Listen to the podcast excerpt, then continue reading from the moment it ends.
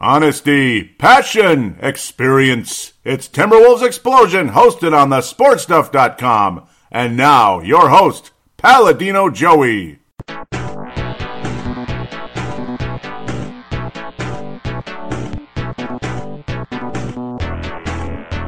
Hello again, Timberwolves fans. Are you ready for the explosion of Timberwolves basketball? I am your host, Paladino Joey, or Joey Awajan. Timberwolves Explosion is available on Apple Podcasts, Google Podcasts, Stitcher, and Double Twist. Thank you once again and always for joining me today here on Timberwolves Explosion. Timberwolves are playing significantly better despite the fact, well, Karl-Anthony Towns is out, Andrew Wiggins is out. Karl-Anthony Towns Andrew is out, Andrew Wiggins is out rolls right off your tongue. But uh, yeah, and then you get uh, Treveon Graham out, so the Wolves finally won a game without Treveon Graham. That's good. That's really nice, actually. uh, Noah Vonleh's out. Uh, uh, Glenn Taylor's out. Uh, yeah, I, I, don't know. It's I, I don't know what else to say, but uh, injuries, this sickness, that. And the Timberwolves are playing significantly better. You get Gorgui Dieng, Shabazz Napier, of all people. Yeah, we'll talk about that in a minute. Timberwolves go 500, 2 and 2 in the last four.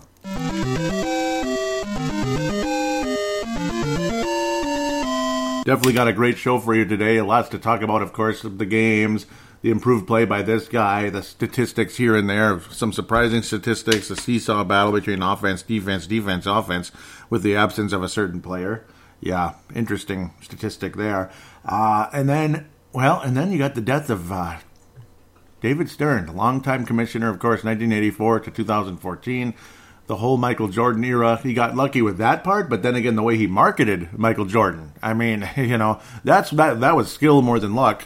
The luck was the fact that Jordan came right at that time. So obviously, David Stern, one hell of a commissioner. In fact, most people would say the best commissioner in the history of professional sports. Uh, definitely an argument you could make uh, throughout the uh, definitely an argument you could make throughout uh, sports history for David Stern. He's actually the only uh, he's actually the only commissioner I've actually seen in person. Very close, actually, with my aunt Dawn Dahlberg years ago, uh, early 2000s, 2000, 2001 ish, 2000 ish, right around then. He came to Target Center, and well, we got like front row seats. I don't know how I don't know how she did it, but amazing stuff.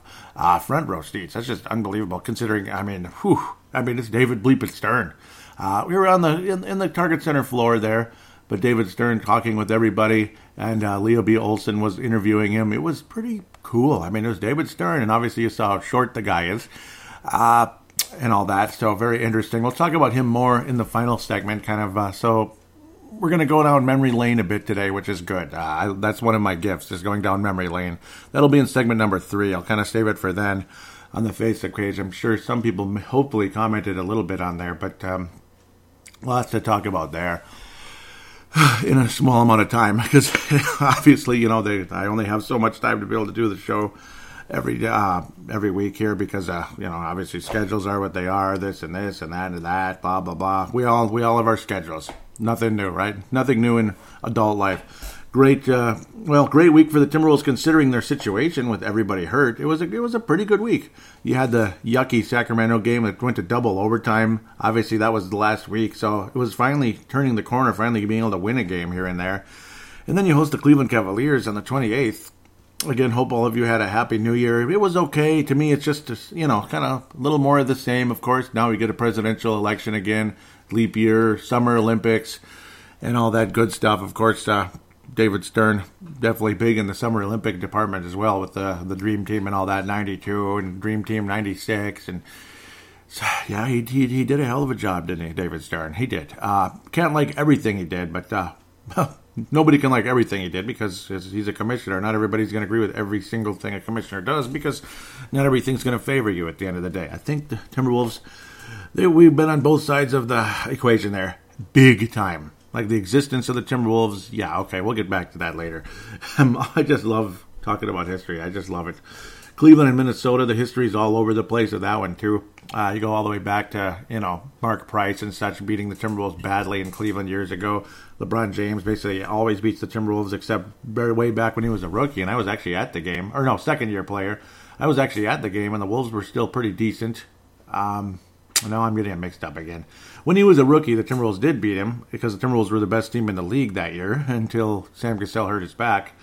Uh, the second year, Cleveland was significantly better and the Wolves were significantly worse. Yeah, remember that year where, yeah, everything went down big time?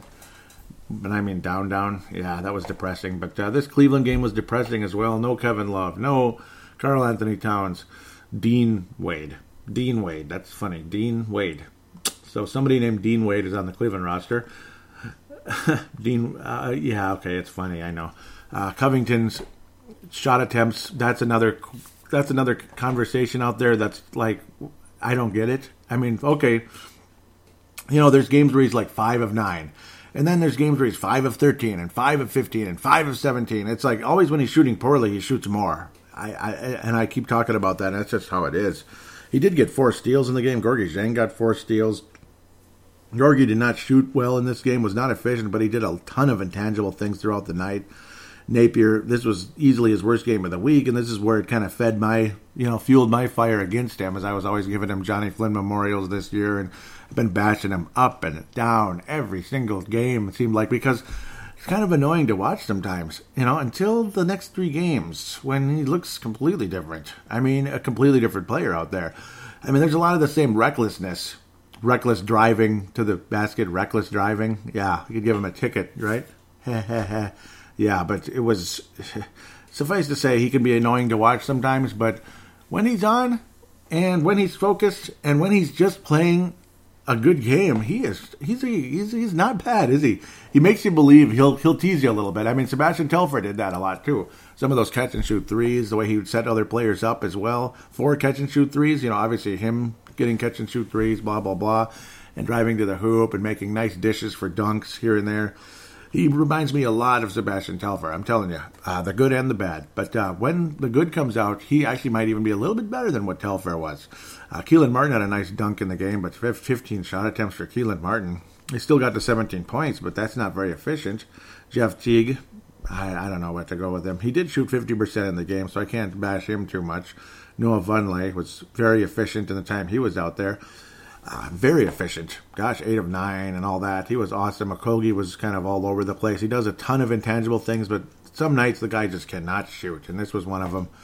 Uh, drives you crazy sometimes, but uh, yeah, he's another guy that can drive you absolutely crazy. The crazy, the wild, reckless driving to the hoop and the turnovers and okay, and then he can't make this and he can't make that and he can't make this and he can't make that, but then he has a really nice athletic block. He'll get a huge rebound when you're desperately need it. Just a great hustle player is Josh Okogie. So when he's not shooting well, at least he does a lot of other little things that'll make you happy. I, I feel the same about Jarrett Culver, actually, very much so. Culver, I think there's a little more going on there, though. I do. Uh, in the Bucks game, he's had some moments where it's like this guy. There, there's something there. I'm gonna keep saying it. I'm gonna keep saying it because it's obvious. There's something there with Jarrett Culver. Needs to bulk up a bit. Uh, needs to bulk up a bit. Uh, his shot needs to improve, consistency, this and that. But when all that kind of starts to come together, watch out. I think he should be a pretty good player. I do. And I'm saying that from experience. I've been watching the game forever. Obviously, watching the game, following the game, debating the game, and, and covering the game with Timberwolves Explosion. Obviously, so this is like year number 12 already. And Timberwolves Explosion's got to be the oldest Timberwolves podcast on the planet and it's going to continue to be because I'm not going anywhere. So it's just going to keep getting older, and you can't catch up if I'm still here. So long as running and all that. Yep. Damn it, damn it! I'm going to be like the, the Sid Hartman of uh, Timberwolves podcasting, if you know what I mean. The guy's turning hundred in a couple of months. Unbelievable. yep, I'm going to be the Sid Hartman of Timberwolves podcasting. this was not a very fun game. Timberwolves couldn't hit crap. Cleveland was just kind of, you know, Cleveland was just better in this game. That's just all there is to say. Collin Sexton, uh, and of course the guy that we wish we could have had. It wasn't our fault. We tried to get you, Darius. So try not to rub it in our face too much. Uh, I, you know, it was a sloppy game. There were turnovers everywhere. Sexton and Garland combined for 11 turnovers. Kevin Porter Jr., who's got a little attitude to him, you can see it. It's there. He had four turnovers in the game. Cleveland had 28 turnovers in the game. 28 turnover. 28. Yeah. 28 turnovers in the game. And, and 11 by your two starting guards. And you lose because you just couldn't score for crap. 17 point third quarter, 22 point second. never got to 30 points in a single quarter. Wound up with uh, a number that some people love, 88. It's a cool number, but it's not a good final score. I mean, with that many turnovers, you'd think 88 would be our point total after like three quarters or maybe early fourth. 28 turnovers and you can't win? God almighty, finish, you sons of biscuits, or some other swear word. Come on, man. Some some more serious words. Sons of yeah, okay, sons of bitches. Finish for crying out loud. Finish. Just just finish on your shots, please. Capitalize instead of like turning it back over again, like Okogie, Napier in this game too. I mean, how many opportunities? See, it was games like this again. Why I was bashing Napier. You get the turnover. Here we go. You get the turnover. Or Covington gets the turnover, and the ball's rolling on the floor, going back to Cleveland. What is that? What the hell is that crap? Or you go up with some weak ass shot, and it just rolls off the rim or bounces off the backboard, or it's a freaking air ball. And that's the kind of game this was. That's about all I got to say. 94 88 Cleveland. 28 turnovers, and there's Ryan Saunders right there. The image is perfect. Where he just kind of got that, huh, huh, you know, that look like, huh, this is great. That kind of look. And, yep, I mean, you're seeing more and more frustration and competitiveness out of Ryan Saunders than you saw early on. He's starting to get more and more comfortable in his skin as an NBA head coach, and that's good. You saw it in the Brooklyn, the Brooklyn game, as it would be the final game of 2019, and the Timberwolves end 2019 very nicely in an extremely entertaining basketball game. Extremely entertaining game. And games like this are why Gorgui Dieng, even though he didn't shoot particularly well in the game, this is why he got well, he didn't get all that many attempts either. This is a, a, game. This is why he got the Alpha Wolf the last week, and I was considering him strongly for it again this week until someone else kind of took over the game down the stretch and continued to play spectacularly well. Uh, Jarrett Culver had his first multi three point game ever, which is kind of sad. But he, you know, you get a little trigger happy. You start getting more and more comfortable. Like I can shoot, I can shoot now.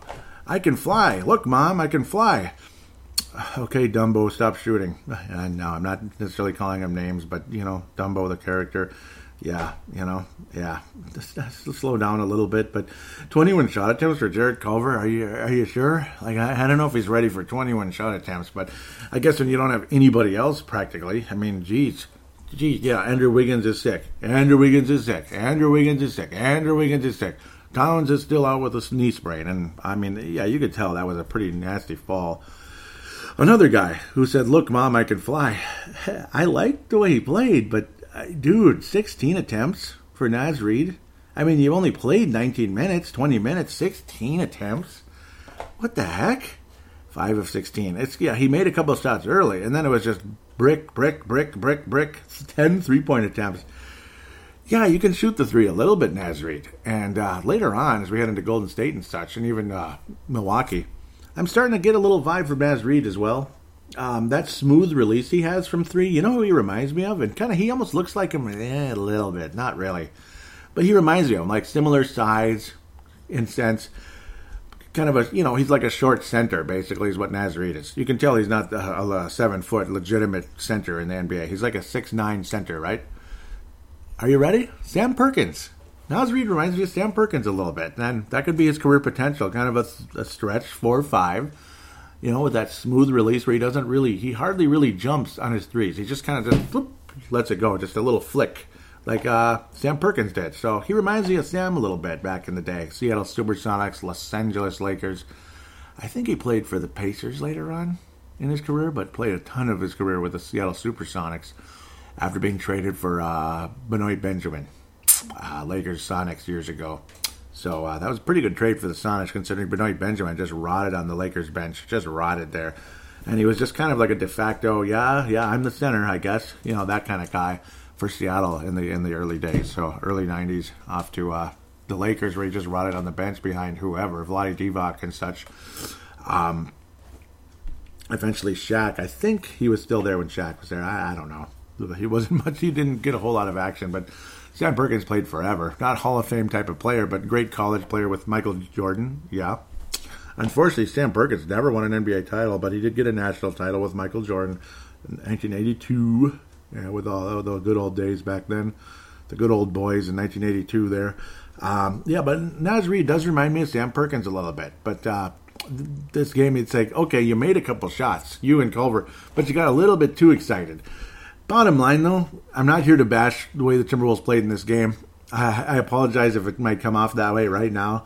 Uh, there's a little too much of that sometimes where guys get a little too excited, but Covington, Martin, guys like that, Keita Bates, Jop, and I continue to call him Jop because I do believe that's the correct pronunciation. They all made half of their shots. Uh, Shabazz Napier, who I got frustrated, was bashing and bashing and bashing, and then you get later in the game, and then he became a cold-blooded killer, and wow, that was awesome. Shabazz Napier started hitting threes.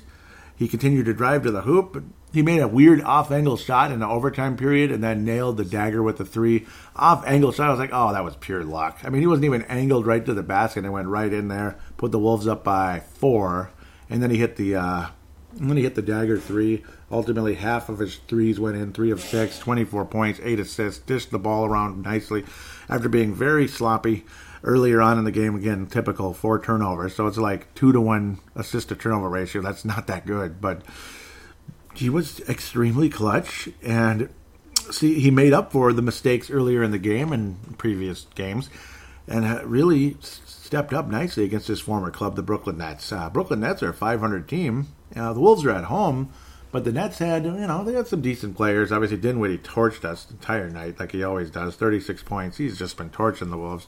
Uh, he did shoot a lot of attempts though in the game. He wasn't that great. Got a little too trigger happy as did a lot of the Brooklyn Nets down the stretch. This game did have to go to OT because the Wolves couldn't finish in uh, the uh, fourth quarter. They were playing so well, though. It looked like Brooklyn was going to win the game, and then the Wolves kind of kept getting closer. Shabazz Napier with some nice dishes. A missed layup as well, but Gorgui Dieng started really picking things up, and those 20 rebounds were just freaking huge. Uh, he ended up following out, falling, fouling out at the end of the day. Unfortunately, Robert Covington had five fouls like very early in the fourth quarter but still hung in there and did not foul out. Uh, big three down the stretch for Robert Covington as well. And the Wolves ended up beating the Brooklyn Nets in one of the more fun games of the season. No Wiggins, no Towns, no problem. Napier, Dieng, Culver did, did a good job. Uh, very, very respectable job down the stretch. Uh, Timberwolves took advantage. I mean, I, I can imagine how frustrated this team was after, you know, not winning a game at home against a pretty crappy Cleveland team. Young, but I mean, there, there's some young, young, talented players. I'm not ready to call them stars yet. They're not ready for that yet. Uh, Sexton and Garland, they're not ready to be stars yet. They're just not there yet. 29, uh, 28 turnovers, and you don't even win. Like, come on. Ugh, ugh. And, you know, they only scored 94 points. It's not like they torched us. It was all the just the oh, I took it, but here you here I'll give it back to you with either a missed shot or a, just can't even hang on to the bleeping ball. That type of situation. Stupid crap. But, uh, well, Brooklyn would be in the playoffs today, believe it or not, with a seven seed, because the bottom of the East is still kind of weak. That's where some people might say the East is the least still, because eh, a little bit. Wow, the Spurs would make the playoffs with a record five games under 500. That's weird. Weird. Oklahoma City would make it, though, and uh, I don't think a lot of us are rooting for Oklahoma City right now. this was a very fun, entertaining game. Bottom line, Gorgui Dieng big time rebounding down the stretch, and Shabazz Napier was awesome. He was flat out awesome. So I can I can chill on him a little bit now. I, I can. Uh, Milwaukee game, another very entertaining game. And you're going against the Greek Freak. You're going against the whole Bucks here. This is a legitimate Bucks team that's only lost five games all season. Best record in the league. They might win 70 games this year. They're going to win 65 ish at least. They might win 70 games though. And uh, damn, maybe they're going to be like the Warriors years ago where they got like 65, 67 wins and just they just won the title. You know, they just kind of rolled and won the NBA title. Maybe it's just going to be their year, despite a lot of people thinking Budenholzer isn't the, the right coach. Maybe he's like a the equivalent of what Marty Schottenheimer was in the NFL, like great records, 13 and 3, 14 and 2, 12 and 4. And you never go anywhere. You know, you, you, you don't even get to the the Super Bowl or the, or whatever because Marty Schottenheimer never coached in the Super Bowl. Yet he had one of the best regular season records ever. So Hopefully, that's not the case for uh, Budenholzer. Very entertaining situation with uh, Robin Lopez and Jarrett Culver too down the stretch. See, this is these are moments where you think Jarrett Culver, there, there's something there. The way he drove to the basket and just dunked it hard on uh, Robin Lopez and uh, it was a back and forth situation. Culver wound up getting a, a, technical foul for taunting. Hard to believe Jarrett Culver, a good young Christian boy, kind of a shy guy sometimes, but he's got an aggressive streak, and well, good for him. It was a great play. It was an absolutely great play, and there's something there. I don't think he cursed at him. he just had something. I had to say, I can't, I couldn't really read his lips.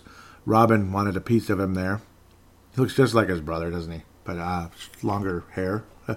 Yeah, more hippie looking, I guess. But uh, what a fun game this was. This is a very fun game. Uh, Greek Freak had one move after another. He was hitting, catching, shoot threes, pull up threes. He was doing whatever he wanted, basically, because he's, you know, he's the MVP of basketball right now. A lot of people would say he's kind of a, a new LeBron James, basically, with a unique twist to his game. Kind of makes everything look easy. Uh, other players didn't step up that great necessarily. Uh, DiVincenzo only attempted three shots in the game, but it didn't matter because other players were hitting their shots. I barely even noticed Kyle Korver out there, but he made half of his threes. George Hill, blah, blah, blah. It's a good, solid team, but of course, you got probably the best player in the league right now in the Greek Freak. I still can't say it. Uh, Giannis, I still can't say it. Uh, Khris Middleton did not shoot well in the game. That helped the Wolves' cause down the stretch. Brook Lopez couldn't make a three for his life in this game for some reason. He'd been struggling majorly from downtown after a great uh, start, uh, after a great run last year. He was hitting threes like crazy, but this year, not so much. It's just, I don't know. Uh, six blocks for Brook Lopez also down the stretch. Gorgui Dieng solid in the game. Some good moments and some not so good moments. Field goal percentage is dipping down there, way down into the 30s for uh, Gorgui in this one. Same with Culver. 14 attempts, only five makes, but that big aggressive dunk. And of course, getting eight rebounds, dishing out five assists. He couldn't make a three for his life, though. Uh, 0 for 5 for Culver. That's disappointing after hitting three of them in his previous game. Napier, the best player again, though. Best player again. Napier, 4 of 7 from downtown, dishing the assists, getting some rebounds. A tiny guy like that, getting six rebounds is pretty impressive. Nice hustle.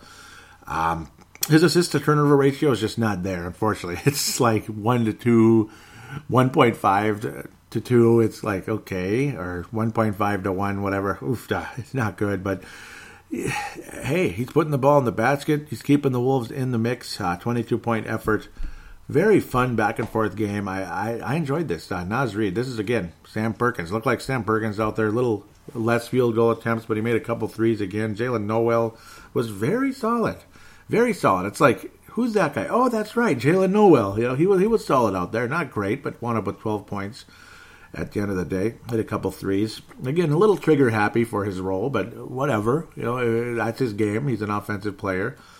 Um, Jordan Bell. Yep, he had some moments as well. Like looked like he put his hand through the hoop against uh, the Nets a couple days earlier. That was kind of funny. But uh, this was a nice New Year's Day game. Unfortunately, the Wolves could not finish down the stretch. Didn't like the way they executed the final dry uh, final attempt there. Wolves got within two points. They had the ball. I say if you can go for the three, you try to get out of there with the win because I don't think you're going to beat them in the overtime period. It's the Milwaukee Bucks and it's in their house. The Wolves never win in Milwaukee, even when they stink. Certainly not now. Um, I don't know. I, I, I wish the Wolves could have executed a little better play, but down the stretch, it ended up being Gorgui Dieng forcing up a long two that did not fall, and that was kind of all she wrote, unfortunately. So, unfortunately, Wolves do not get the win against the Bucks. Last night, the Golden State Warriors back-to-back situation for the Timberwolves. The infamous go back to work January 2nd that everybody hates. Um, not that bad attendance. I mean, they're not the Minnesota Wild. They're not getting sellouts or near sellouts every night. So it is what it is, obviously. And of course, everybody's the same old thing. This guy's sick. This guy's hurt. This guy's sick. And now D'Angelo Russell's out, which is funny. He has a shoulder contusion. And uh, shoulder contusion. And don't talk to me about contusions right now because let's just say I have a very large one my lower back area and stuff. It's, yeah, it hurts. It hurts. Yes, it hurts a lot. Um, it's uh, that's basically what's going on with uh, Mister. Uh, well, yeah, with uh, um, Noah Vonleh. Yeah, he has a he has a he has a left. What do they call it? Left gluteus, left gluteus contusion. I guess mine would be right gluteus and uh, lower back. It is bad. Yeah, it's bad. Let's just say I landed very hard, very hard on concrete steps. Yeah, on Saturday. And thank God I didn't put my hand in the way. Let's just leave that as is. Uh, Sam Perkins, Naz Reid, three of six from downtown. Again, again, that nice, smooth, silky release. Watch, watch Sam Perkins. Youngsters or veterans that may have forgotten about Perkins, or you know, it's been because it's been many years. Sam Perkins, we haven't seen him play in like 20 years or so. It's been a long time. Um, old timers like me, 40 year old guy now, old timer a bit, not super old, but old enough old enough. that nice, smooth, silky release by Sam Perkins, and uh, just watch Naz Reid and Sam Perkins a little bit, and uh, you'll see you, will see some similarities. It's it's there, it's there. Uh, Perkins did hang out around the perimeter a lot. He was not a 20 rebound guy, though Naz might be able to get some double doubles, I'm sure. But I can see him being more of that kind of guy, Sam Perkins type, and eh, he's you know he's definitely got a future in the league. A lot of people have gushed about him. Uh, Jordan McLaughlin is called back up from Iowa, and he didn't have a particularly good game, but I guess it didn't matter. I guess uh, Jordan Bell got posterized in the game. Uh, that was not very pleasant. At the end of the day, that one bugged me. Oh gosh, that was from Spellman, I believe. Omari Spellman just uh, put that sucker right through the right between the eyes. That was a pretty harsh uh, dunk there. Glenn Robinson, the third, started at small forward, former Timberwolf. I wouldn't mind having him on the uh, on the roster right now. He's he's a solid player. He's been in the league a while. Draymond Green, I mean, you know, as valuable player as he's been in the NBA for years, if he's the best player, they're not going to win a whole lot. It's just, you know, he can't lead a team by himself. There's no way. There's just not a whole lot going on. I mean, Damion Lee, Alec Burks, who actually did play very well against Minnesota when they beat us a couple weeks ago. That was crappy. Marquese Chriss, like the 9,000th stretch four in the NBA, actually didn't attempt a three in the game. Stretch four, stretch five. There's about 9,000 of them now. Uh, Warriors, boy, they were completely depleted. Only 23 point attempts, which is probably a record low for them the last eight to 10 years. it's crazy. I mean, look at the guys that were out D'Angelo Russell, Willie Cauley Stein, Steph Curry, Kevin Looney, and Klay Thompson, K- Klay Trey Thompson. Um, Robert Covington, very solid in the game. Certainly wasn't perfect, but he was very, very solid. Shabazz Napier dishing the ball around. Unbelievable efficiency, but again, the turnover ratio. Eh, it's not getting better. Four turnovers to seven assists. You know, it's at least he got more assists. But I'm telling you, it's not a great ratio. It, that, that's what happens with Napier. That's why you can't call him a full time starter but still a very solid game. Just playing exactly like he has, but with more efficiency in this one. He didn't jack up crazy shots as much. He was just very solid. Still wound up at 20 points at only nine attempts. Got to the line, made half his threes. I mean, great, great job by uh, Shabazz Napier. Loved what he was able to do. Culver, not good, and generally speaking, one of eight. I don't know. I I get it. I'm sure Ryan Saunders is telling him to keep shooting just keep it up. If you got an open shot, go for it. And eventually it's going to turn around, but one of eight, I don't know. I get a little frustrated when that happens. When you just keep throwing it up and you keep missing and keep missing and keep missing, it gets really old. But I can't complain that much. This was a pretty easy game at the end of the day. I can't really whine and bitch. I mean, it was the Wolves came out to a pretty solid lead in the second half of the first quarter, and there was just nothing more to say the rest of the way. It was just kind of a smooth sailing, solid game for Minnesota against a team that has almost nobody playing, and Wolves have almost nobody playing. So uh, you know we can't feel too sorry for the Golden State Warriors. Uh, it's a group of players with Minnesota that deserve minutes in the NBA. You know, Kelan Martin deserves minutes. He's not a great player, but he deserves minutes. Gorgui absolutely deserves minutes. Uh, only six attempts. Uh, I, I, like to see Gorgui be a little more aggressive or you know given more opportunities. But I don't. I mean, Covington was very solid and locked in in the game. He wound up with a double double. So good for Robert Covington, 11 three attempts. Jeez. A lot of games, he doesn't even attempt 11 shots. 11 three attempts. but no, love. Uh, I love that smooth Sam Perkins shot that uh, has. I think he's going to have a nice, nice future in the NBA long term. And Keita Bates-Diop also had a pretty big three that kept the Wolves rolling, rolling down the stretch. Easy win for Minnesota. So with that said, we're going to wrap up the segment with the uh, weekly awards. The Alpha Wolf Award is going to go to a guy I've been beating up the last month or so after he started the season solidly. Uh, what a nice week. Again, I'd like to see him protect the basketball a little better, you know, this and that, but he kind of is what he is. And that's Shabazz Napier. He's going to bring in the Alpha Wolf Award. Congratulations after all that. I apologize for bashing you so much, but I don't know. Maybe it was well deserved. I, I, don't know. But the uh, Alpha Wolf is well deserved today for sure. The uh, Johnny Flynn Memorial. Who do I go with here? Ah, oh, man just the sickness, the injuries, the frustration. Um, sometimes I just get super frustrated with some of the forced attempts. Uh, I don't really want to beat up on Jordan McLaughlin. He had a really nice game a couple of weeks ago against, I can't remember who he played. Was it Boston or something? Really nice game. No, Golden State. That was the last Golden State game. He played super well in that one. If maybe Wolves figured we'd do well again, but didn't happen. Uh, I don't know if there's really a player I want to beat up on. Just I don't know. Josh Okogie's scoring efficiency has been pretty bad, but he had a nice three in this game. Only one, but it was a good good shot, a good clutch play, good solid play. Just some of the I don't know, some of the overly trigger happy stuff that drives me crazy, I guess. I'm not going to really pick on one player over the course of this one. Again, just the injuries, the illness, it's getting ridiculous. I, I don't know what else to say. Uh, Jake Layman with that toe injury, I can't believe it. It's ridiculous. But, well, welcome to the NBA, I guess. When guys get hurt, they don't really come back uh, like in other sports for whatever reason. I don't know if it's a pickiness thing or just the way the game is played, where in a lot of ways you do have to be super duper healthy to, to, to really play at the top of your game. Like you have a bad back you're not going to be efficient out there. You're just going to be like, okay, yeah, okay, I missed that shot, and then you're not going to be as aggressive rebounding and this and that, or a, a sore knee is the scariest thing ever. Watch the thing pop, and then it's see ya, see you in a year and a half. That kind of nonsense. So, oh god, I won't even think about it. Don't even go there, right? So, with that said, we'll take a quick break, come back, preview three games then come back for segment number three, fan interaction, and of course, some David Stern memory lane conversation. He's sick, he's hurt, he's sick, he's hurt, he's sick, he's hurt, he's sick, he's hurt.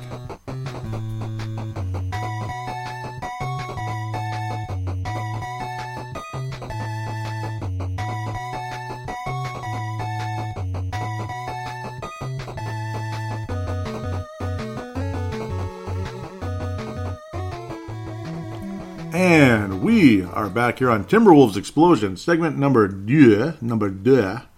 Minnesota Timberwolves will be playing the Cleveland Cavaliers coming up. This has got to be in Cleveland, correct? Yes, sir. At Cleveland on the 5th. So a couple of days off. This is not going to be till Sunday afternoon coming up. Then we play Memphis on Tuesday. Uh oh. Uh oh. Henry McCoy, Hank McCoy. No, Wayne Hunt. Ah, yeah, yeah. and then we host the uh, Portland Trailblazers, Keelan King and Tristan Mayer. Haven't heard from those guys in forever, but that's my own fault there.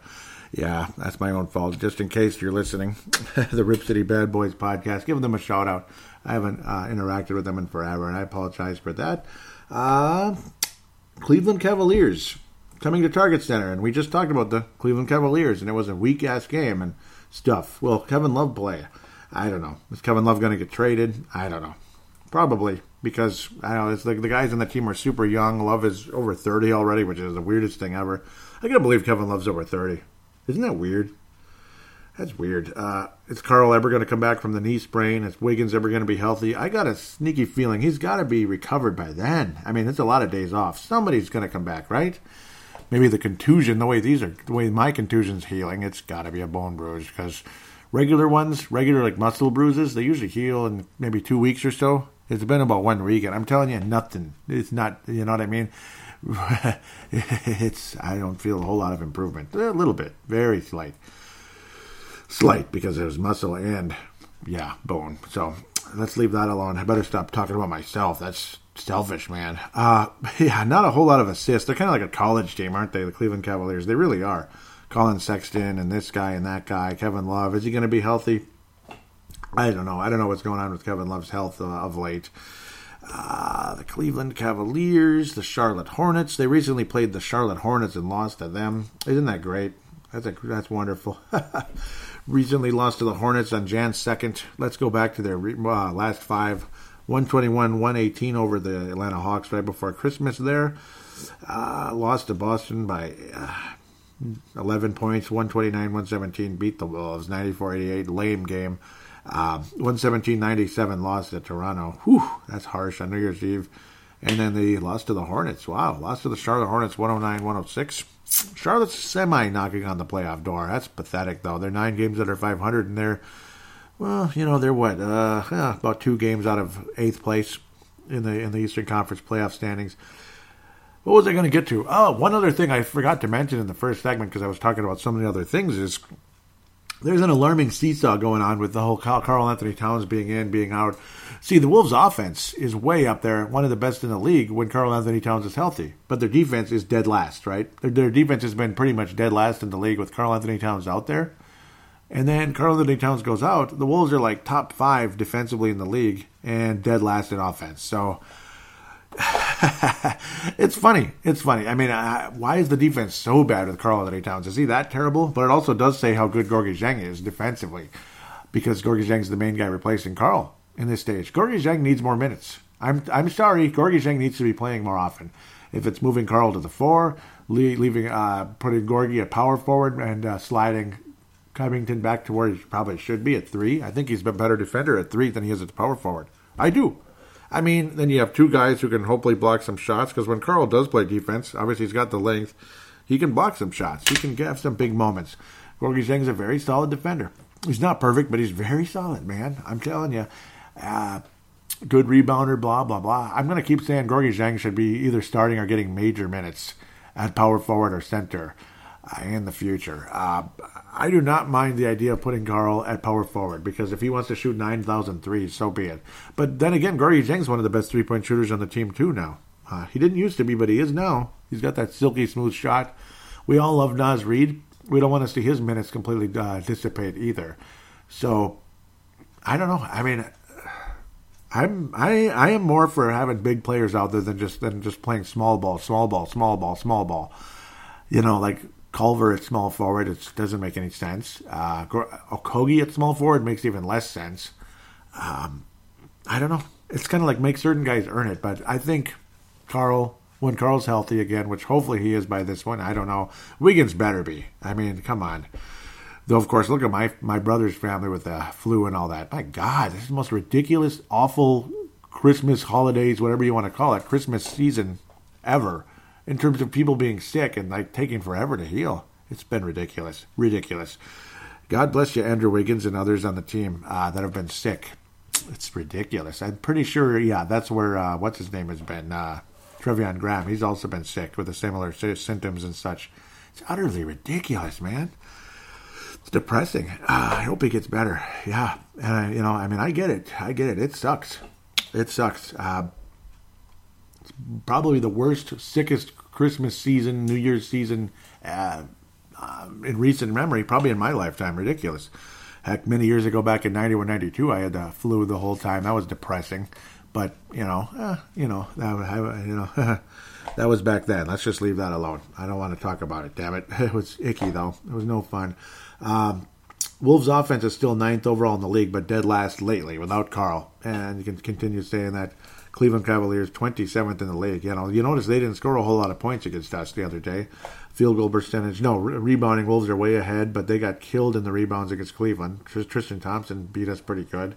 Field goal percentage, both teams are in the lower part of the league. Wolves are way at the bottom, which is a bummer. Free throws doesn't really, I don't know. We're both in the lower third. Three point percentage, we're near the bottom unfortunately, Cleveland and Minnesota. So both teams not very good offensively. Even with Kevin Love, who used to be a three point juggernaut, he hasn't been as much of late. Uh, but then again, he's missed a few games, missed five so far in the season. We'll see what happens. Um, I don't know. I don't like the way the Wolves played against this club last time around. Hope to see a more inspired effort. Maybe Wiggins is back out there, which unfortunately means less minutes for certain people. But we'll see. I mean, if Shabazz Napier can be solid off the bench, so be it. Maybe Shabazz keeps starting. You move Culver to the bench. Uh, I don't think you can really move Culver to the bench, just the way things are going right now. I have no problem with Wiggins and Culver both starting together. Shabazz Napier gets like six man role, kind of something like that. Uh, it's going to be interesting to see how things continue to change, especially when Carl comes back. Uh, what's going to happen with Naz Reid's minutes, and of course uh, Gorgui Dieng's minutes. They both need to be playing, damn it. I mean, they both, all three of them need to be getting their major minutes. Karl, it's like common sense, this and that. I don't like the way the Wolves played against this team. I don't. It was pretty pathetic. Uh, but if they turn the ball over and such, Wolves need to capitalize. Like, just capitalize. It's like, you know, the Vikings. You fumble in the red zone or the, the goal, you know, you, you fumble and you get the ball in first and goal and you don't get the you don't get a touchdown. Come on, guys. Golden opportunity to open up games against people, teams like Green Bay, teams like San Diego Char, well, Los Angeles Chargers, Denver Broncos. I mean, turnovers that are just gimmies, and you don't get a touchdown out of it. And it's like everybody knew it was going to haunt the Vikings later on, and it did against Green Bay. And I, I don't know. Let's just leave that alone. Uh, but that's what the Wolves did last time. 28 turnovers, and you wind up with 88 points in the game. It just makes me sick. Uh, Cleveland's very, you know, uh, Cleveland's very young, very sloppy, uh, this and that. Definitely a talented team. A lot of people say better than their record. Obviously, they have a pretty good coach, uh, Mr. Beilein there. Uh, obviously, had a great career with Michigan. I kind of feel for him though. leaving Michigan, boy, oh boy, you're like, you know, I don't think they were on the verge of letting him go for Michigan. I don't think so. Not anywhere near it. And I don't know. Cleveland. Cleveland's not a very safe haven in, in this day and age. Even when you win a championship, you still get let go, like Tyronn Lue, this and that. So I, I don't know. It's not a very safe haven, as far as I'm concerned. Uh, man, see, I'm talking too long here, and I apologize. Uh, Wolves need to beat this team. It's a game that needs to be won by the Minnesota Timberwolves. If Andrew Wiggins comes, if Andrew Wiggins comes back, I do think the Wolves actually can take this one. Uh, absolutely, and I don't know. And it's not even because Andrew Wiggins is back. A lot of people would think that would be a reason why we'd lose. Uh, maybe worse ball control, stupid shot attempts, or just missed shots. But if he's healthier and more focused than maybe he was in that last game against Sacramento, where maybe he was already kind of sick, he didn't. He looked very determined though, which I appreciated. Um, if he can be more focused, locked in, have a good jump shot going, uh, Timberwolves should be able to win the game. I think it's going to be low scoring though, for the most part, something along the likes of 98 to 94. Timberwolves end up getting the win. I hope Wiggins is back. Maybe he's going to get like 25, something like that. Kind of right around his, his average this year, which is a beautiful average. Shabazz mm. Napier hopefully again continues his strong clutch play. You get another double double from Gorgui Dieng. And again, you need a solid game from Covington without a doubt. I mean, you just need a good team effort here to get this win on the road against a team that's got talent. Eh, they're well coached, but you know, again, they're a mess. They're a young mess of players. Wolves need to take advantage of that and get the victory. I doubt Carl will be back, but Wyatt Wiggins, hopefully, I, at this point, I he, he, better be that type of thing. So let's move on quickly. I apologize if I'm going on a little too long there. I get kind of wordy. I enjoy doing the show, though. That's part of it, obviously. Memphis Grizzlies. Oh God, I could go on for days now. The way this has been going. Minnesota versus Memphis. I don't like this matchup. I don't like this matchup. Damn it! I don't like this matchup. Wayne Hunt. They already won the season series. Yeah, they're gonna they're gonna win the season series. It's gonna go to Memphis. Uh, so Wolves will beat Cleveland, but we're not gonna beat Memphis. We don't beat these guys. I, I, I don't know what it is. Obviously, good talented group of players. You got your Ja Morant. You got this guy. You got that guy.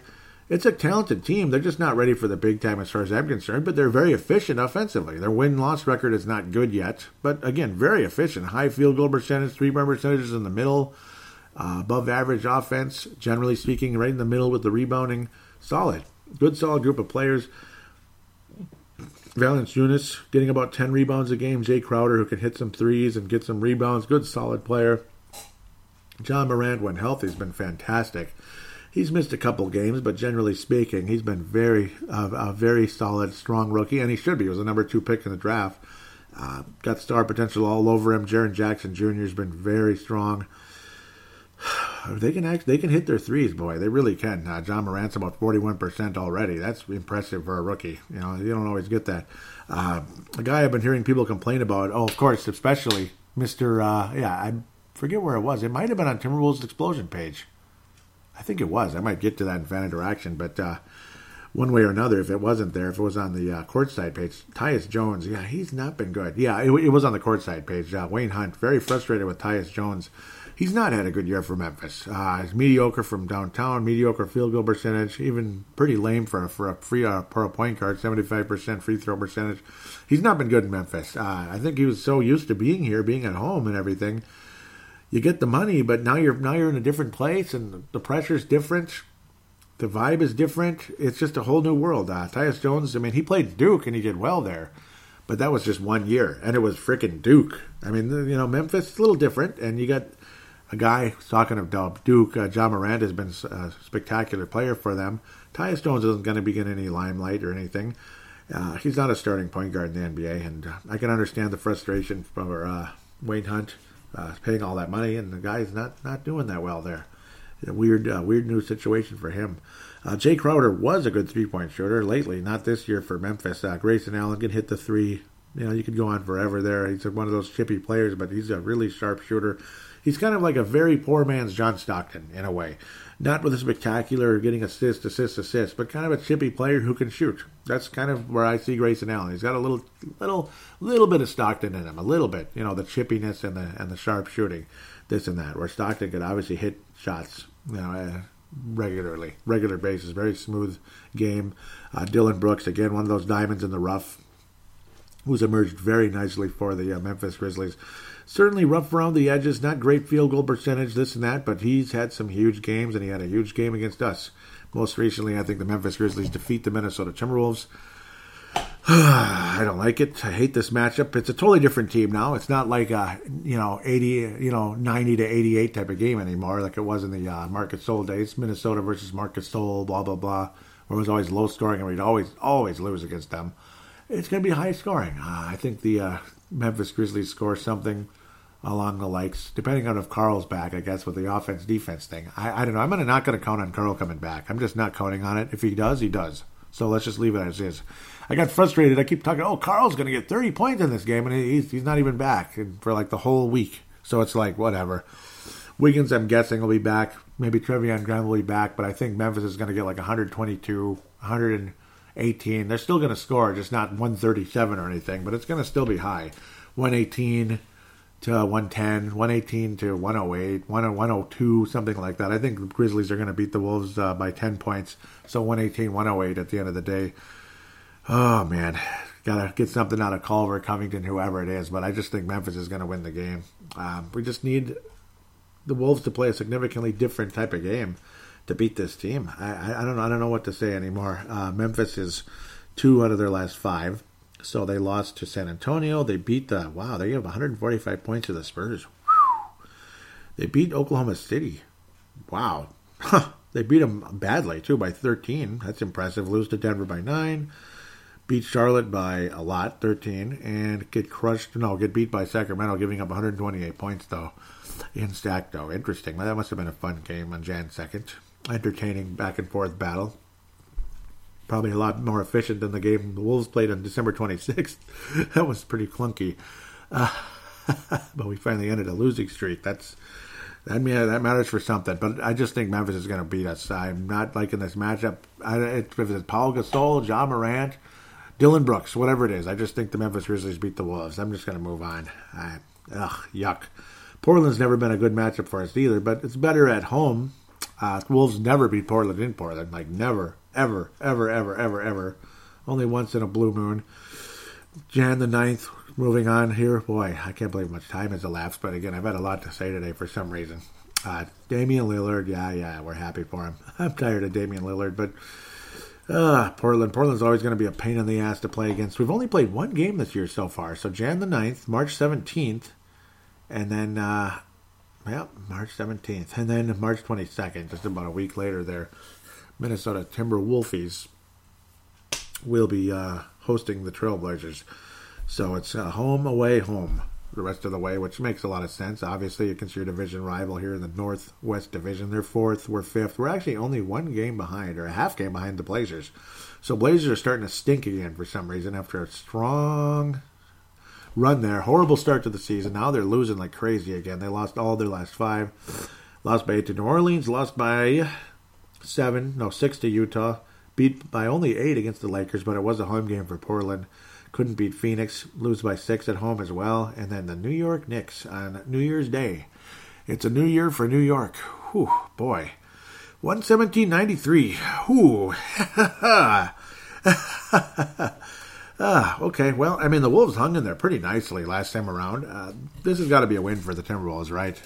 You want to feel the positive vibe. Maybe Karl does finally come back. Hopefully, at this point, I hope so. Wiggins has had some good games against Portland. He certainly has over the years. I expect Wiggins to be the leading scorer in this one for sure. Against Memphis, I have no freaking idea. I mean, I have enough. I got a sneaky feeling if the Wolves win the game, it's going to have to do with Culver and Napier. I just got a feeling.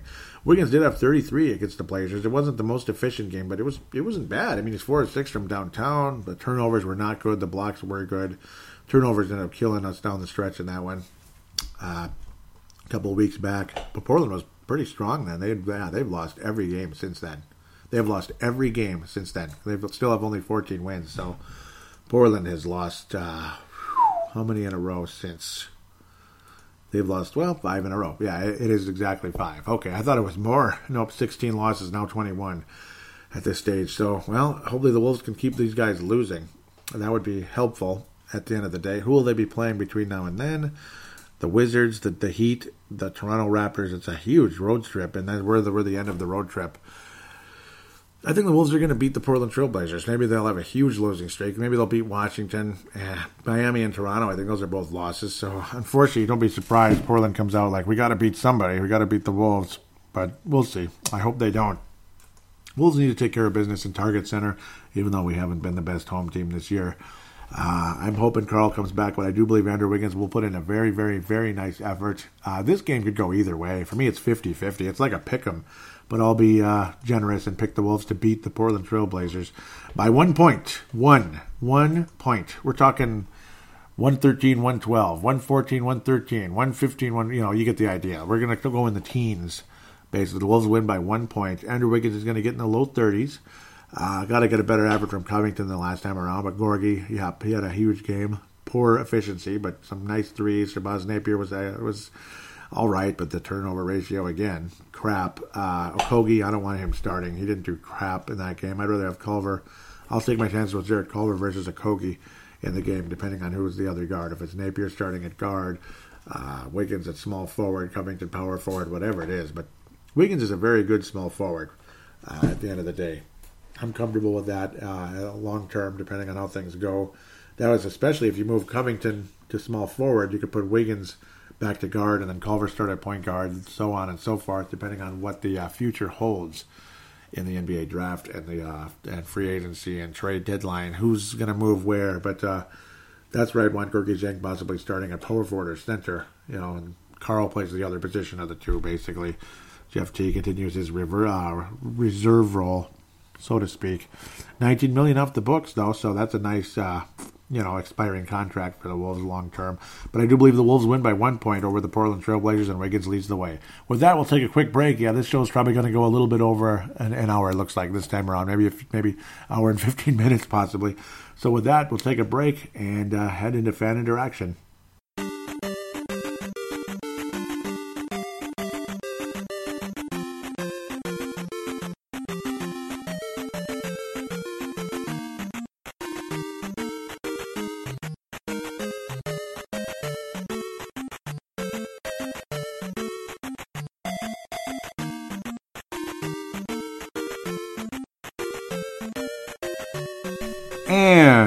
Are back here on Timberwolves Explosion Fan Interaction segment. I guess there was something from uh, Wayne Hunt in the Facebook page, but we'll go to Twitter first at Wolves Explosion. At Wolves Explosion. Want to thank Tene Brown, Levi Brown, and Vinrock Vince Germano of the Courtside Podcast for retweeting the most recent episode, episode 269, Newark Basketball, because it was Brick City this and that. So uh, awesome! Uh, thank you so much, guys, for retweeting the show and passing it on to your friends. A little interaction up here as we keep moving forward. Uh, frustrations, yep, and thanks Vin, Vinrock Vince Germano for retweeting the uh, Purple Mafia show last week too. Wildcard weekend preview, pretty cool. Viking fans, check out Purple Mafia. That's a Vikings podcast. Uh, yeah, Vinrock was frustrated. He was saying it's been a whole a whole day, and I'm still flat over the Browns. I've just got this terrible feeling we are going to lose some good players and start yet another rebuild. That would be terrible. Yeah, I feel the same about the Wolves lately. Ah, uh, oh, uh, Tene Brown and NBA polls liked a, a, photo from Kobe Bryant. He said the game changed in so many ways under David Stern's leadership and vision. He demanded the best of everyone because he gave it himself. Hashtag respect. Thank you, Commissioner. R.I.P. So very cool there. Vinrock, Vince Germano also saying rest in peace, David Stern. This is all on New Year's Day, so he never really got to see 2020, at least as a mortal soul, so to speak. Uh, so we'll move forward. Uh, get back to David Stern very shortly. Tanae Brown out of New Zealand. He says Robert Covington kind of reminds me of poor man's Andrei Kirilenko. I could see that a little bit. Yeah, that's def- very defensive, power small forward type of guy who can hit some threes, this and that. I can see it. And, you know, like I kept saying, uh, Naz Reid reminds me of Sam Perkins. It's fun when you can make comparisons like that. I can see that a bit. I can. Um, not a bad comparison today. Uh, Levi Brown posts this. Not a big fan of Napier, and no, I haven't been either. Believe me. Uh, but he was he was awesome this week, wasn't he? Um, so he had posted a uh, Star Tribune article here. Did uh, Levi Brown on Twitter? He says not a big fan of Napier, but he was great this week. I also would like Gorgui to start, although he had a quieter week. He plays much better as a starter and performs and performs his role well. This was a great quote from G. Um, Gorgui Dieng hopes more talented teammates jump on Timberwolves. Yep, I'll come back. Yeah, I better look that up here in a second. So, uh, no, I, I'm totally on board with Gorgui Dieng starting. I'm completely in agreement with everything you said there, basically. I've not been a fan of Napier either, uh, but he had an awesome week. And, of course, Gorgui Dieng, awesome. Uh, he's been awesome. And I, he's a completely different player when he's starting. I mean, you look at his splits over the years. Like when he's a backup, he averages like three points a game, three rebounds. It's ridiculous. He's a starter, and he's he's like a double double guy. So to me, it's common sense. He needs to start, or he's not, you know, not worth anything. Sadly, at the end of the day. So here we go. Uh, quote is: Hopefully, they can see how hard we play, and when they get back, they can just jump on the train. If if you have your top players, they see how hard we play when we're limited, and when they come back, they should do even better because they're talented. We don't have the talent they have. They're way talented. They're way better basketball players. So hopefully, when they get back, they can give us some energy. And uh, that's cool. Very cool from Gorgui. So, yep, a little bit of leadership there involved as well. I got to think. That's uh, that's awesome. Um, love what you had to say there. Levi Brown, yeah, and uh, passing that on to me. Um, that was again in the article, Star Tribune article. I didn't, I didn't cite the uh, the writer. I apologize. I'm going to go back really quick and check that out. Uh, come on now, uh, Chris Hine. Okay, yep, Chris Hine is the uh, the Wolves beat there. The blog, the Wolves beat. So, yep, Chris Hine cited Star Tribune with the Wolves beat. Awesome. Uh, great quote. Great quote, Gorgui Dieng. Yeah, I mean, come back and let's go. Jump on the train. Let's not just okay. Now we're just going to go right back where we were, losing games, and you know, and oh, and you guys can just kind of you know sit on the bench and be quiet. Well, we'll just do our thing. No, everybody jump on board. Let's roll, and maybe we can actually get back in the playoff hunt again. As it's if San Antonio put it this way, if San Antonio is the eighth seed right now, we're not that far behind. You know, because San Antonio is not the good uh, good team anymore. They're not good anymore. Let's just leave that as is. Oh, yep. And today, re- uh, excuse me, Vinrock Vince uh, Germano retweeted uh, Brave the Wild. Cool. Episode 222, Freeze the Puck. Check out Brave the Wild if you could as well, if you're a hockey fan out there. Those of you, thank you very much. Vinrock Vince Germano, uh, Vinrock Vince Germano and Wayne Hunt, along with Stu Benson, the hosts of the Courtside podcast. Wayne Hunt's kind of the alpha dog there. He's the lead host, basically what I do for this show. But uh, imagine me and then two two guys joining in and forming a, a triangle of awesome basketball conversation. Uh, Wayne Hunt is from Sydney, Australia. Vinrock Vince Germano from Melbourne, Australia. And Stu Benson also from Sydney, Australia. Love those guys. Awesome show. Couple of Laker fans and a Memphis fan in Wayne Hunt. Uh, they don't just favor their team the whole time. They talk about everything. They're going to talk about David Stern, that's for sure. Next time they're on the air, that's a given. And all over the league, you know, Greek Freak, whoever, LeBron James uh, whatever it is, top stories throughout the league, and you know, and then some little banter back and forth about their own teams, especially when they play each other. So maybe a little bit of little little bit of Jarrett Culver style trash talking, right? Nothing too harsh, I, I would hope anyway. Uh, they won't have to worry about getting a technical foul either because, yeah, there's no ref watching, uh, listening to uh, their conversation. Okay, Wayne Hunt, Facebook.com forward slash Timberwolves Explosion, Facebook.com forward slash Timberwolves Explosion. So this is the only comment here, but it developed a conversation here. Wayne Hunt, well, Timberwolves fans are going to get upset, but it is what it is. Or Tyus fans. He says, Tyus Jones is whack. Prove me wrong. Total buyer's remorse. What does this kid do again? Well, he hit some shots for us. Um, he hit some shots for us, and he was adequate. You know, I liked what he did last year, but I don't know. Like I was saying earlier when we were talking about Memphis, he, you know, other than playing that one year in Duke, where obviously it was a really good situation, great coach, great program, blah blah blah. You could go on forever. They they won it all, um, and then, you know, he, now for the first time, he's he's legitimately leaving Minnesota for an extended period of time, maybe for the rest of his career. It's a weird situation, and he's playing behind a uh, a star star rookie, a future star in the league. It's a tough situation. We're here in Minnesota. I mean, he was a significant player. Uh, he could start, he could back up, he could do this and that. He could hit threes. He was a good, solid leader. Unbelievable assist to turnover ratio. So he did a lot of that. But um, it, it's crazy. So here's Wayne Hunt again, continuing saying plenty of people were pushing for this kid to run the team in mini. But let me tell you, he's not a starter. Shit. He's barely a backup. His numbers are terrible. He was different here. He was different here. He wasn't great, he was never a great player. That's that's a given, but he was very solid. Uh, his assist to turnover ratio was the best in the league. Notice how I've been complaining nonstop about Shabazz Napier's assist to turnover ratio. But Napier's a better offensive player than Tyus Jones. I'm going to grant you that right away. Uh, but Tyus Jones is a better floor general. He's a better, you know, he's better at protecting the basketball. He's better at g- guiding the offense, we'll say without being a legit scorer. Uh, but this year, yes, of course. But uh, Tyus Jones is a totally different player for Memphis, and I, I understand your frustration, Wayne. I'm not going to be totally against you there. Ah, oh, shoot, I just pushed it away. Okay, so Wayne Hunt, or excuse me, Vince Germano responds with "Stop it, stop it." Wayne Hunt responds with "Horrible." Vince Germano says, "I thought he'd be playing pretty well." Wayne Hunt says six rebounds, one point, four assist average a game. Get the bleep out of here. Vince Germano says he's a backup man. Wayne Hunt responds with, and there have been games where he has been outright terrible. Well, I could definitely say the same about Napier. There have been games he's been outright terrible, and it's for different reasons. Because you know, see, again, four assists. I mean, okay, yeah, he's a backup. He's not going to get a ton of assists. He's only averaging what 19 minutes a game, something like that, right? Like we were seeing about 19, 20 minutes a game. yeah, he he's not a standout player, but again, he protected the basketball. It, it was a different vibe here. Uh, too bad Flip Saunders never even got to coach the guy. No, you never got a chance. He was going to, and he, he died. You know, I mean, Flip Saunders was going to coach him, and he died. Uh, the more I think about that, I just get sad. You know, terrible, terrible story, man. Uh, it's like, what, what the hell can you do? You know, I mean, what, what the hell can you do? It's just one of those things. Um, where's Tyus Jones? Where is he? Where's the son of a gun? Come on, he's right here, right? There he is, Tyus Jones. Yeah, I mean, weak numbers. I get it. I get it. Believe me. Nine million a year, though. Yeah, that's what I don't like about the NBA. Nine million a year. Do you know what Tyus Jones would be if he was a hockey player?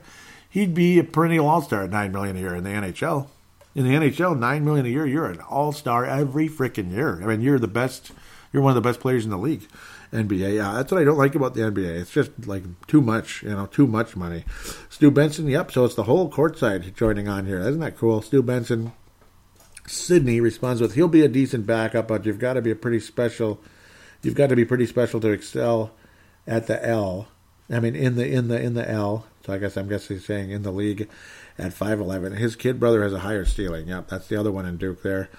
Wayne Hunt says, We could have got more for less money. I agree with that. That's why the Wolves didn't keep him. Um, 9.3 million is too much. There wasn't a whole lot of complaining in this town. It's sad to see him go. Now, certain super loyal Tyus Jones fans in this town are like, "No, get the bleep out of here! How could he leave? You know, you what kind of general manager is Gersson Rosas?" And well, I mean, you know what's funny? The assist numbers are exactly the same, and the turnover ratio is outstanding. I mean, like five to one.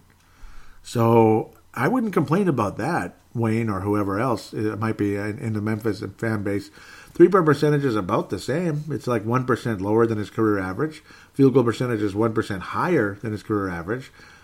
Um, I understand he doesn't stand out, but the money, yeah. I mean, the money's frustrating, but again, only one turnover a game. Only one. That's good. Uh, he was the best of the league last year 4.8 assists, 0.7 turnovers. 4.8 assists in 19, in my 19 and a half minutes. That's not that bad. That's not that bad. Only one turnover. I mean, you, let's look at Shabazz, eh? Shabazz Napier, who was, you know, I, you know, like I guess their draft position was pretty similar, like the lower third of the first half. See, now this show's gonna be really long, but eh, it is what it is. You know, I mean, we're having a. Why did I even click on that stupid button when I had it right in front of me already? But uh, I mean, Napier does he protect the ball? No, Napier does not protect the basketball. He's averaging four assists a game. I'm surprised it's even that high. Four assists to two turnovers. See, I mean, it's twice as many turnovers. and actually one less assist in comparison. So I don't know. I mean, Shabazz, I love what he does. His field goal percentage is actually lower than Tyus's. His sweeper percentage is actually lower than Tyus's. Free throw percentage is six percent higher. So, uh, so you know, I mean, obviously the money though. I, I get it. See, when you talk about less for more, Shabazz Napier's contract. This is where you'll box me in like one second. One point eight million. 1.8 and a half, I guess we'll say million. 1.85 million. So yeah, you'd get me in a box there. The money is the number one complaint there, and I I agree with that part 100 percent. It's just that you know, I mean, five to one assist ratio is pretty good. It's pretty good. Where this one, it's literally two to one with with Shabazz. That's a big freaking difference. So five to one versus two to one. I mean, that's a big difference. So I mean that that's my one thing. I like protecting the basketball but give it up to Shabazz for being more aggressive. Uh, Tyus, very conservative, very, very conservative. So that might frustrate the hell out of you when you have a star player. But you already have Ja Morant, so you got a future there with your point guard position. So, I mean, I understand the, the money, though. You know, that's where Troy Hudson drove us nuts. We were paying him, what, like years ago, 10 years ago when the salary cap wasn't nearly as high, we were paying him, what, 6.5 million or something for that schmuck I mean, Tyus Jones, or excuse me, Troy Hudson, with an idiot, you know, you talk about reckless and just low IQ basketball. That idiot. I mean, and I know some of you love T Hud, but I, I didn't. Marcus Forecaster did not like Troy Hudson. We got sick of that guy. He, the stupid idiot shot attempts, game in, game out, drove us absolutely up the wall. So now we'll wrap things up with uh, Commissioner David Stern. And again, I knew this show was going to be longer. It's already over an hour, and I haven't even gotten to David Stern and memory lane and this and that. So there's a lot to talk about with Stern um, in just a few minutes here. I'll try to cram in a lot of information in a few minutes as best I can. So, of course, yes, he started back in 84 as the commissioner. He came into the league apparently in 1970 as kind of a you know an outside attorney became more of an inside attorney i mean almost all these big shots they're they're lawyers like every politician's a lawyer it's either some gigantic business tycoon or a lawyer, and uh, that's basically what this guy was. He's a lawyer. Uh, he's got the ego of a lawyer, that's for sure. He certainly had an ego, and again, like I said earlier, I saw him in person with Lea B. Olsen. Of course, there's like a natural ego there, but he was entertaining. He had a sense of humor. Uh, he was he was kind of funny. Um, and of course, the word he likes to use nonstop is globalize, globalize, globalize sometimes that word scares me a little bit, but sometimes it's like, okay, uh, when it comes to your business, globalizing your business, I get that 100%. Of course, you're maximizing profitability, you're maximizing marketability, and that's common sense. When you have a guy like Michael Jordan, and again, he got lucky in terms of Michael Jordan came in the league with him as the commissioner, like, okay, oh, well, anybody could succeed with Michael Jordan. But this man amplified everything Michael Jordan was. Uh, he made sure that Michael Jordan was marketed more than any other player. He made sure that Michael Jordan was protected more than any other player. And Michael Jordan is worth almost $2 billion today. So Michael Jordan owes uh, David Stern a hell of a lot of credit, and I'm sure he will. I haven't seen a quote, but I'm sure it's out there. I wish I had it. You know, I should almost look that up here in the background. Magic Johnson did say that he owes him his life, though. Uh, Magic Johnson, uh, you know, uh, when when Magic Johnson came out with uh, the whole, you know, obviously the HIV came out. Yeah, 1.9 billion for Michael. That's just unbelievable. That's unbelievable. But uh, let's see if there's any quotes. Michael Jordan reacts. I'm going to kind of dig this up here if I can. Um, it's in here somewhere. But no, I'm, i mean, when when uh, Magic Johnson had uh, been uh, diagnosed with HIV, David Stern didn't run away from him basically say, "Yeah, well, you know, we're we're not going to get involved with this guy anymore." Because you know, some people they just tend to disappear sometimes. Like Magic Johnson would have disappeared from the NBA possibly, but uh, Mister Mister uh, I gotta get to Michael, man. But uh, yeah, but Magic, of course. Mister David Stern kept bringing him in uh, kept him around, the All Star game, this and that back in 92. I watched that whole game live back then. Not in person, but in Orlando. It was a great game, great effort. He was the MVP. And David Stern did not push him away, and the players didn't push him away. It was pretty cool. Uh, HIV is not a good thing. It's, it's a shame that it happened, but everybody makes mistakes and all that. and uh, Magic's, you know, obviously a very marketable, very very nice guy, big smile. You know, he's got the billion billion dollar smile, not million dollar smile. He's got a billion dollar smile, kind of like Michael, but even better actually. Um, so why you would push him away would have been a huge mistake, I think. And David Stern did a hell of a job there, and Magic uh, credited him so much. Uh, David Stern, though, again, I mean the the uh, marketing, Michael Jordan, uh, the way he did again. I mean, Michael Jordan's worth 1.9 billion. He's the full owner of the Charlotte Hornets because he, he there was times it's like he's he's a partial owner. He's just a partial owner, but he wants uh, control. Blah blah blah. Well, he owns the Hornets, like major, like 90 percent of the Hornets. His value is insane, and of course the TV contract helped as well. And who got the TV contract going? It was Stern, of course. And then uh, you know, it was Stern, and then. Uh, Adam Silver's done a hell of a job in, in its stead. I don't agree with every single thing David Stern and Adam, Adam Silver have done, especially politically. I'm not, you know, 100% agreement with every political thing they say or do, but that's life. You know, that's life. We're not going to agree with every political thing. We're not going to agree with every business decision people make. We're not going to agree with this. We're not going to agree with that. Um, I agree with some of it, not everything. Maybe certain things I agree with. Part I partially agree, partially disagree because there's every decision that's being made, as big as these guys make, there's so many tentacles to these decisions. You can't agree with every single aspect of it. You can't agree with every single way they came to the decision. You can't agree with the way the information got to them either. I can't agree with everything. Uh, that's just I'm just putting that as is, but uh, it's extremely, uh, extremely deep, extremely, extremely vast. Uh, and but David Stern has made so many good decisions for the NBA so it's uh, pretty cool to imagine, uh, pretty pretty cool to uh, respect what he's done over the course of many years. I'm trying to see if this is Michael or not. And uh, here is the Michael Jordan. It's it's from his manager, so to speak. But uh, without David Stern, the NBA would not be what it is today. He guided the league.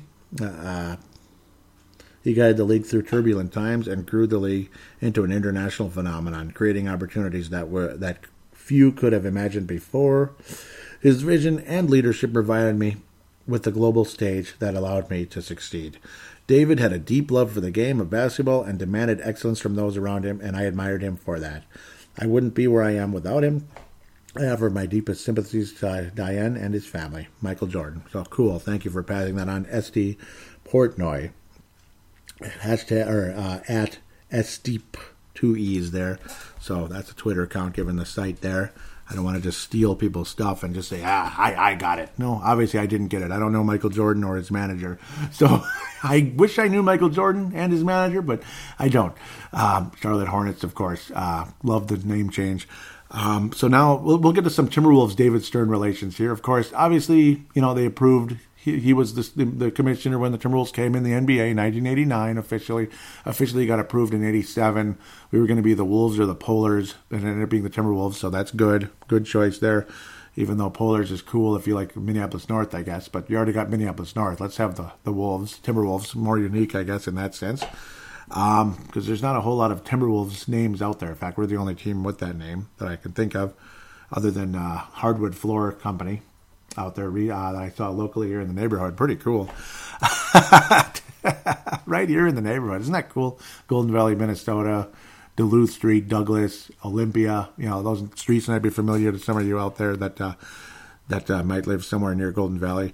Um, so Timberwolves related, of course, again came in the league in '89. Blah blah blah, and then there was uh, Harv and Marv selling the team. Harv and Marv screwed everything up for both teams, frankly they were good owners. They got everything started, all the respect in the world, but they, Harv and Marv, prevented the Minnesota North Stars moving into the Target Center. It was complete crap. They were just too stubborn to, to budge on any type of deal. And of course, Norm Green was a jackass too. So it was two jackasses being jackasses.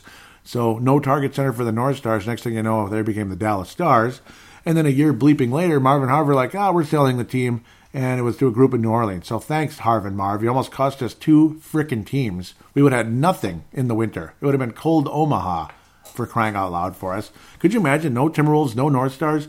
As uh, there was all kinds of conversation. The sale was made. It was pending league approval. They were already talking about a new team name, possibly in New Orleans. Or, I mean, because they would have probably changed it at some time. There was like Red Wolves. That was the only one I remember hearing. It was on the radio show in New Orleans. And then David Stern was like, yeah. And then Arne Carlson, of course, Arne Carlson, the governor of Minnesota at the time, uh, went after, like, hey, you know, don't let this happen, blah, blah, blah, basically. And David Stern was like, yeah, I don't know if this is a good idea. And then the, the, the NBA Board of Governors voted unanimously against it, which they were like, what, what, what? Like New Orleans couldn't believe it. And then uh, the knight in shining armor, Glenn Taylor, came, and where everybody wants to claim, uh, compare, complain and bash Glenn Taylor – he saved the franchise. He kept Kevin Garnett here. Blah blah blah. He gave him uh, more money than most owners would have at the time. It was the contract that caused the NBA lockout. So there's that. Uh, thank you, David Stern, there for preventing us from moving away, and of course Glenn Taylor working together in that one, keeping the Timberwolves in Minnesota. That's why they're still here all these years later. 25 years later now. 25, 20, almost 26 years later. We're talking 1994 as bad as the Wolves were right after that, because they were terrible that next year. It was just nothing to get excited about. But it's like, hey, we're lucky to have them. We're lucky to have them. And again, David Stern is a part of that. And then you have the Joe Smith fiasco, the wink wink to ink ink, as Steve Aschburner once said. wink wink to ink ink. He used to be the Timberwolves beat writer. Now he's been working for NBA.com for many years. Uh, great writer, Steve Aschburner, uh, big time, you know, wonderful writer for the NBA so much knowledge. Man, that guy's an encyclopedia. I'd like to meet that guy, Steve Aschburner. Out of all the Wolves columnists over the years, that's the guy I'd like to meet by far. Uh, love that guy. Um, I mean, all of them. You know, that's the one I'd want to meet if I could pick one. Um, but the wink, wink to ink, ink. Uh, when it was turned out that it was a, you know, it was a secret contract, illegal contract that was guaranteeing Joe Smith this amount of money or that amount of money, this and that. It was a secret contract that you know is illegal. Uh, you can't do that. Uh, it was against the cap. Obviously, it was invisible because that's why it was a one-year deal every year. But secretly, it was a long contract. It was just a wink, wink, ink, ink. It was like a a paper handshake where there's a secret handshake where you just keep your mouth shut and don't write anything down. But when you put it in writing, and then Eric Fleischer, when uh, Joe Smith fired Eric Fleischer Eric Fleischer said, "Hey, look at this! Ah, look at this contract. So you're, you're going to screw me over. I'm going to screw you over. That's basically what happened." And um, next thing you know, David Stern put down the hammer like we've never seen ever before.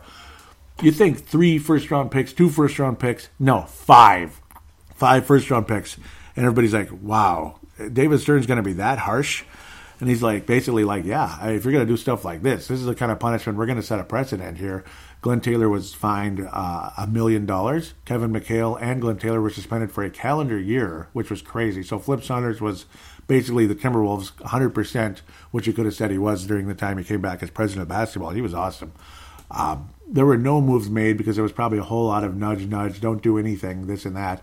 Some people would joke and say, maybe when you consider the draft picks we took that with the play, with the uh, picks we got back, because eventually we got two picks back. But a lot of people would joke about five first round picks. Well, that's just five picks that Kevin McHale won't screw up. So he's preventing us from having McHale screw up some more draft picks. You know, Paul Bleepin Grant, who played three games, and Nesterovic was just okay. He's okay, you know. But then the two picks you got when you when he when we were able to get a couple, you know, he granted us some.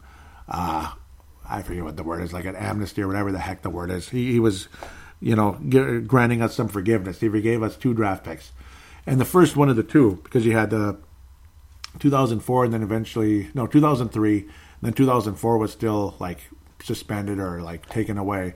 And 2005 we got it back. Uh, when you consider the third one though 2003 who we took? Indy freaking Ebi it's like yeah you basically might as well have that pick basically never existed anyway. And then Rashad McCants some of you liked him. I didn't. I liked him at the very beginning in his rookie year but right after that Oh, what a jackass. Oh my God. And apparently there was a lot of behind the scenes thing. What a jackass that guy really was.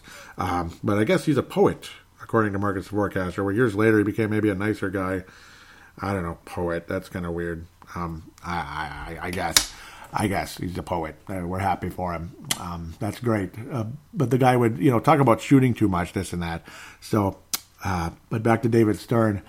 that that was a big historical thing right there, where people were mad at David Stern for that that uh, you know punishment that was levied. But well, get mad at Taylor and McHale for doing that contract.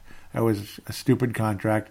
And then we had to bring in back Joe Smith anyway, which is funny after uh, Uh, Stern took away his uh, Larry Bird rights. I still remember all that so well. Circa 2001, 19 years ago, uh, early 2001. It was like, nope, you're you're all screwed now.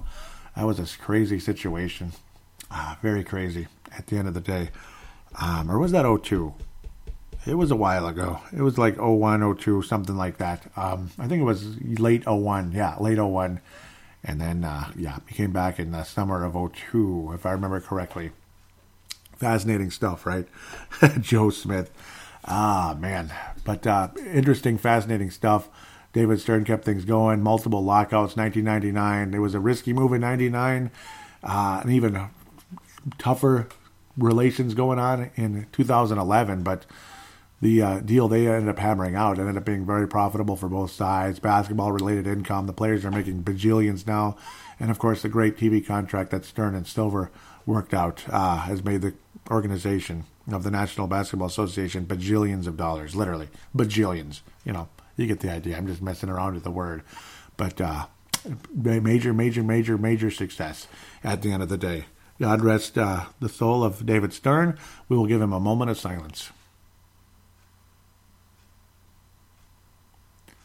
With that said, I'm going to wrap up the show. Hope you can write a positive rating on iTunes or Stitcher or whatever. I, I think it's Apple mostly, but uh, Apple Podcast, Google Podcast, uh, Google Play Music, whatever. If you can write a positive rating for this show, that'd be greatly appreciated. I'll give you a shout out and a thank you on air. Hope to hear from you from an audio submission. Just treat it like a recording. Use a use the simple uh, uh, voice recording application on any smart device on the planet. Treat it like a phone call. Save it. Email it to paladinolive at yahoo.com. Paladinolive at yahoo.com would be greatly, greatly, greatly appreciated. Hope to hear from you that way. Five minutes, ten minutes, one minute, two minutes, whatever it is. Hope to hear from you. I will then convert it into an MP3 file thanks to Zamzar or Converto.com who provide a free service. So I am more than happy to give them a free plug. With that said, hope you all have a great week. Hope the Timberwolves continue their success into 2020 and things continue to head in a better direction. Hope guys get freaking healthy via sickness or injury. Would be nice to see a full roster and see some consistency, like Gorgui Dieng was talking about in the Star Tribune article, thanks to Chris Hine. Cool. Thank you for passing that on, Tene. Uh, uh, Levi, pardon me. Thank you so much for passing that on. God bless you. Uh, check out the Courtside podcast, and uh, we'll be back in a week.